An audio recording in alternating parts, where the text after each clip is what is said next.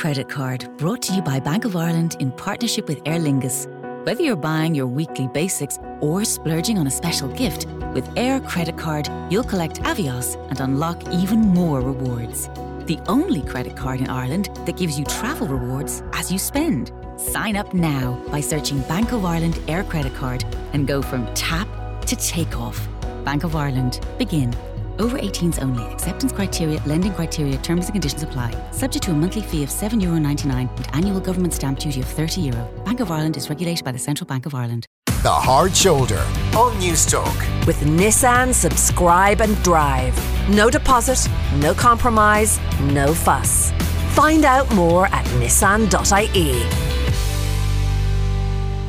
You're very welcome back to the Hard Shoulder. Kieran Cuddihy with you until seven o'clock. Now, if I told you you could get your hands on an original piece of art by one Robert Ballagh for as little as 65 euro, I'm sure you'd bite uh, my hand off at the opportunity. You might be able to do so through the Incognito art sale in aid of the Jack and Jill Children's Foundation. Stay with us and I'll tell you all about it in more detail and how you can get involved and possibly get your hands on that piece of work.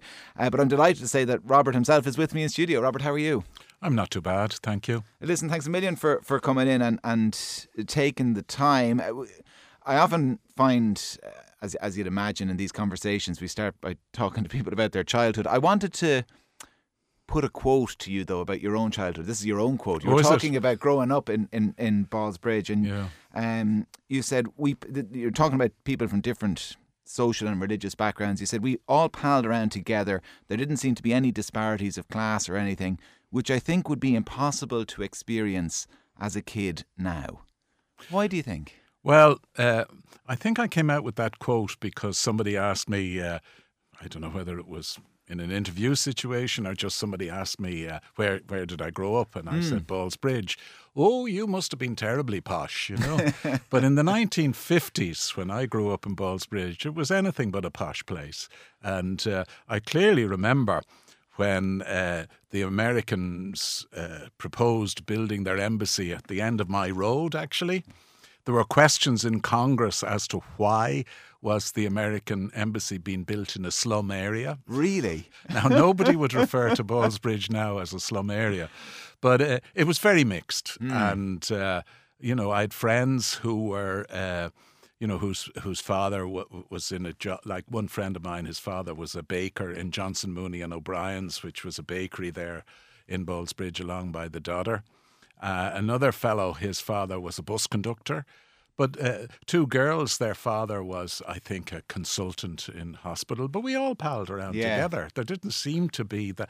And also, I should say, like the chap whose dad was a bus conductor, they were a Protestant family. Uh, obviously, the bulk of uh, people were were uh, Catholics, but uh, a lot of them were Protestants. And I was in the unusual situation of being both because my my mother was a Roman Catholic and my father was a Presbyterian. You know. And how did that inform your personality? Uh, not much in the beginning, but I do remember, uh, you know, because of, of the Ne Temere decree, which uh, maybe people now don't even know what it was, but it meant what it meant was that uh, if a if a Protestant married a Catholic, they had to signed this promise that the children of the union would be brought up as as mm. Catholics. So I was brought up as a Catholic and went to Catholic schools. And I, I remember as a quite a small child listening to, you know, some priest talking to us about something or other and, and reminding us that only Catholics got into heaven, you know. And even as a child, I was saying, well, what about my dad, you know? Yeah. So uh, I suppose it, it, it, it, it sowed some kind of doubts in my mind about the whole thing about religion and how kind of crazy it was. You know? And what, what, like, I mean, did it, do you think it, it, it gave you maybe a dissenting attitude? I, well, sure, I was only a little kid then, so I don't know.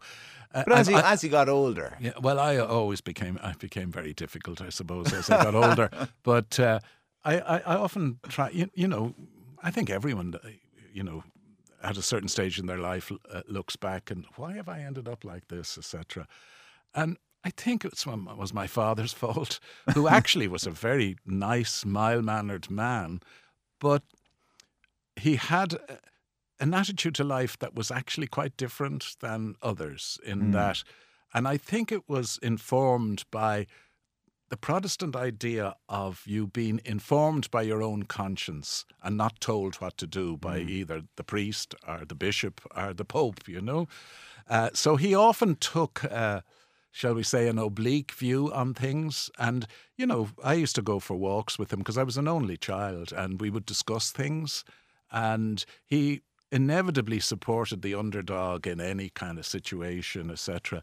So I think now I didn't know at the time, but I think that informed the kind of attitudes that I have tended to take ever since. So I mean, so that that what do we call it? The social justice streak. That Yeah. you trace that back to your dad. I would think so. Yeah, yeah. Uh, uh, I certainly didn't learn it from the priests in school. You know. Yeah, right. Um, when were you aware of it? When did you become self-aware of that streak? That it maybe didn't exist in everyone else. That this was a kind Oh, of no, a uh, particular point of view I have. Uh, probably sometime in secondary school. You know.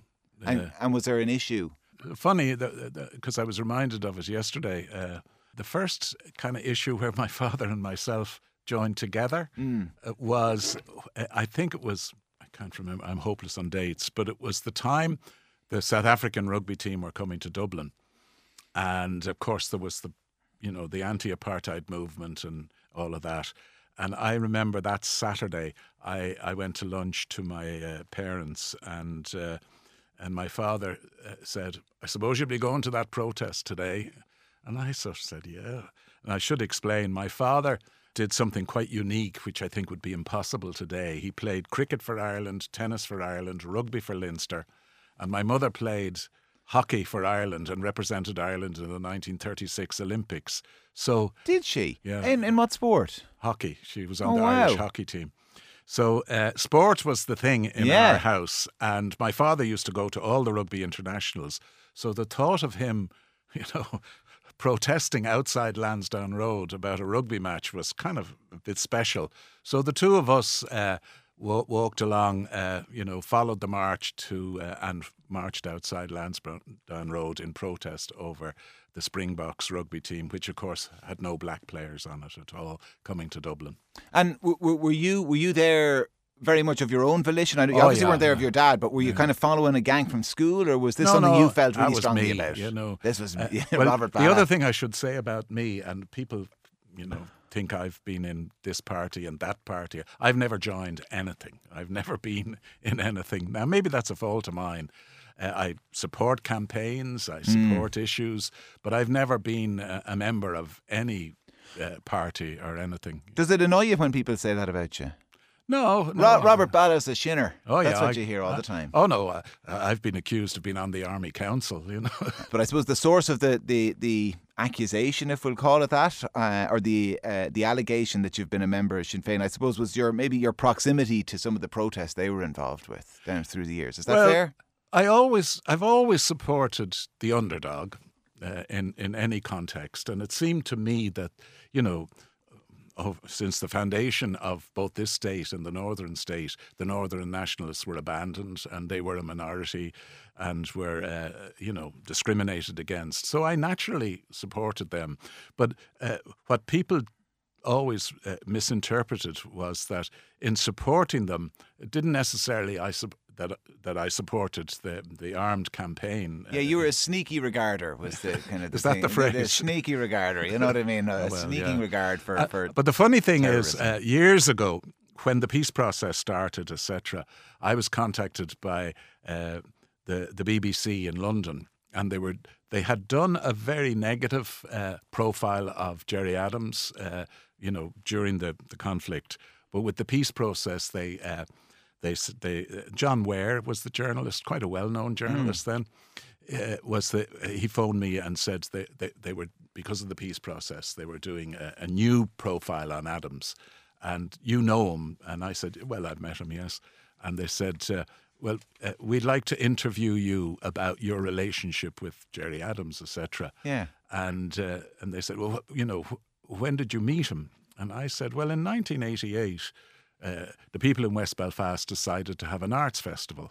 or the Féile. Yeah, which became the Féile, Yeah. you know. And in, in, in 88, I got a letter from the local MP, Gerry Adams, asking me could I do something uh, in in the context of the arts, the West Belfast Arts Festival. It was first before it became known as the Féile, and and I had to think hard and long about it because I knew it would be seen in the wrong light by lots of people. But on the other hand, you know, at that stage, of course, I was an artist, and I, I always believed that art should have a, a role to play in uh, in society. And and here I was being asked, and the reason for this festival was that it had been a really terrible year. It, uh, you had the Gibraltar killings, you then had the killings at the funerals in Belfast, and then you had the mm. killings of the two corporals in Andersonstown. And uh, you know the whole atmosphere was horrible and uh, and also the first week of August every year was the anniversary of internment and always ended up with rioting and uh, and trouble and kids throwing bricks at policemen and uh, army and all of that and eventually people being arrested and everything yeah. and as it was explained to me they they thought that by staging an arts festival which would engage people would one have a, a, positive kind of media impact and secondly get the kids off the streets uh, hmm. uh, from the rioting and hmm. everything and i said i can hardly say no you know because yeah. they're doing exactly what i've been saying for years that the arts should have a role to play in society so i agreed so i went up to meet Gerry Adams. And interestingly enough, uh, he said the first thing he said is, "Now we are, you know, very pleased that you've agreed to become involved in this and we do not expect you or demand from you any statements of support for violence or anything. And mm. I said, fine, that's good.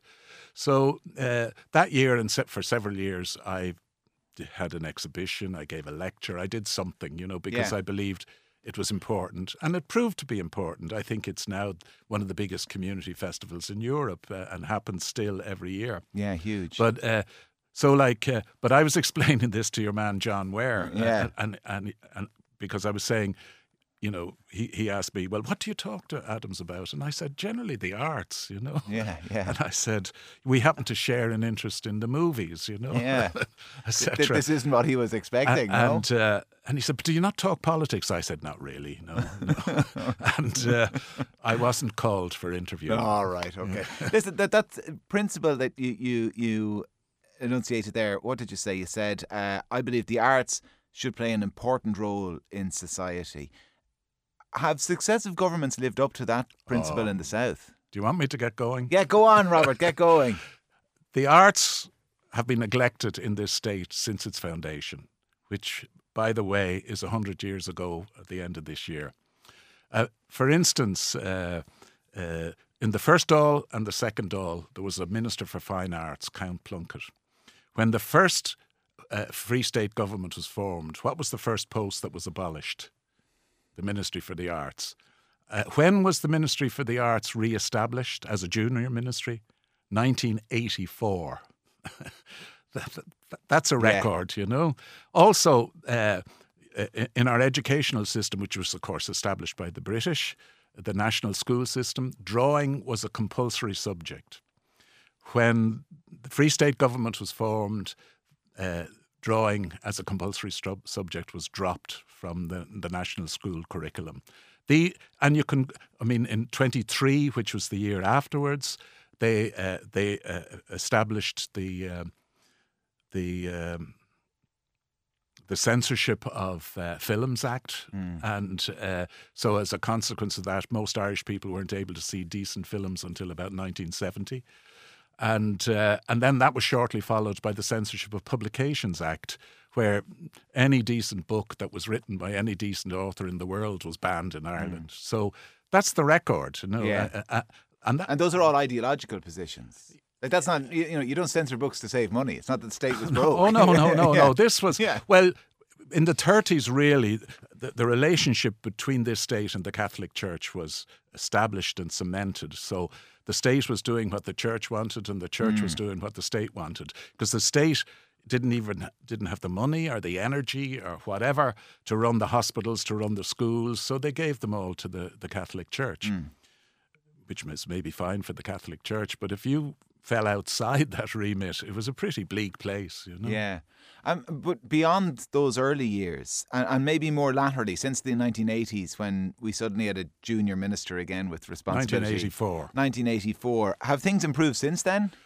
Uh, oh yes, because they couldn't be as bad as they were. but uh, damning by faint praise. But uh, the the facts speak for themselves. Um, I think uh, maybe six or seven years ago, the OECD did a survey on state support for the arts in Europe, and uh, they discovered that the the average spend of uh, the, the, states in Europe on the arts was zero point six percent of GDP. Ireland spends 0.1% of GDP on the arts, which means that if Ireland was to match the average spend in Europe, it would have to increase the funding for the arts by 600%. Mm. What happened during the crash was the funding for the arts was cut by about 25%, you know. Does that does that make a lie of of of the claims that Ireland makes kind of Ireland Inc. makes abroad as as being this kind of land of saints and scholars or whatever you have. And you know well, what I mean? And, and this church, I, I, was in Boston last week. There was two literary festivals on with Irish connections. There was a Flann O'Brien yeah. festival and there was an Edgar Allan Poe festival. And there was an element of that about his parents are from, or his dad is from Donegal, I think. Uh, um, um, None of that has really anything to do with the Irish state. Yeah, I, but that's what. But I mean, uh, I mean, those are not. If you look at figures like, I mean, why why did Samuel Beckett leave? Why did James Joyce uh, leave? Uh, and it wasn't. You know, it was because they found the Free State that was growing and developing utterly inhospitable on, on a cultural level, mm. and uh, and of course now this state is delighted to uh, have them on board to sell Ireland Inc. Yeah, but that, that I suppose that was my question. I mean, does that make a lie to that that sales pitch? You know what I mean? Well, that, that... it's not a lie to say that we've produced some of the greatest writers in the history of English literature. You know? yeah. it's not a lie. But we're forcing them. We force them abroad. But but but m- the majority of them uh, had to go abroad in order to achieve their greatness. Is that still true today, or is it a uh, is it a uh, more fertile land for artists? No, uh, I, I, it's very, very difficult. It's a very difficult place to be an artist of any kind. You know, uh, I, I, it was in. It was in 1967, I happened to be in London with my future wife, and uh, uh, we. I remember one day we sat down and said, "Are we going to stay here, or are we going? Are we going to go home?" So we decided I, it was in the Bunch of Grapes pub uh, in, in London. We decided to uh, to go home, to get married, and I would become an artist, and I would work to improve the status of the artist in Ireland. They were the four goals. First was very easy. I just yeah. had to buy a ticket for the mailboat. You know? the second was actually comparatively easy to get married. Yeah. The third and fourth proved much more difficult. While we're on the subject then of the arts and art, tell me about this incognito. Oh, incognito! Sale. I should first say that uh, the, the the Jack and Jill Foundation is an extraordinary organisation. I mean, I wish I lived in a society that didn't need it, but the work they they do is remarkable. They give. Uh, they provide care to very ill children, and particularly children in an end of life situation, by paying for care provided by nurses. Mm. And I happen to have a personal connection in that my daughter in law is one of those nurses who works. Uh, apart from her job in Temple Street, hmm. she works with families uh, okay. uh, and providing care where they've got very ill children. So it's a wonderful organisation. And one of the things they've developed over the years is this uh, idea of incognito, which is uh, a sale of artworks uh, which are all, all only postcard size. Uh, but the, the reason it's called incognito is that uh, if you bid for, for one of these uh, and buy it for, I think it's 65 65 euro, yeah. yeah. You you don't know who you've got until you turn it over and see the name on the back. okay. Know? So you could you could get, you know, uh, one of our leading artists or one of our leading personalities, or you could get somebody who's not so well known. It's, uh, you know, and I suppose that if you were involved and you go on the website, because they're all Yeah. up, up on the website, you, you can try and guess who's who. I, am interested in that. Uh, I mean, I, I've supported it for years, Yeah. but uh, I see this year. Uh, Paul Costelloe, the famous uh, Oh, yeah. designer, he was in school with me. Okay. And I also see that uh, Damien Dempsey is uh, another one of the people involved, and he was in school with my son. Oh, there you go. Connections everywhere. Connections everywhere. Yeah. Uh, incognito.ie is the website. You can register there. You can have a look through. You can bid on something that you like the look of, or you can try and identify a Robert Ballagh if you want. If you want, Yeah. and bid on that. Sixty-five euro a pop. You don't know uh, who, who you got until the sale is completed, and it's all, as Robert says, in uh, in aid of Jack and Jill, the Children's Foundation. Really important uh, fundraising drive for them. Uh, Robert, it's been a pleasure. Thanks a million. Thank you. Robert Ballagh, artist and activist. That's our lot for today's Hard Shoulder Off the Ball. As always, they're up next. My thanks to the production team, to Ronan Coveney and Mark Simpson, to Alex Russo, Roisin Davis and Dara Faulkner, and Michael Quilligan and Peter Malloy were on sound. I will be back the same time tomorrow, 4 o'clock. See you then.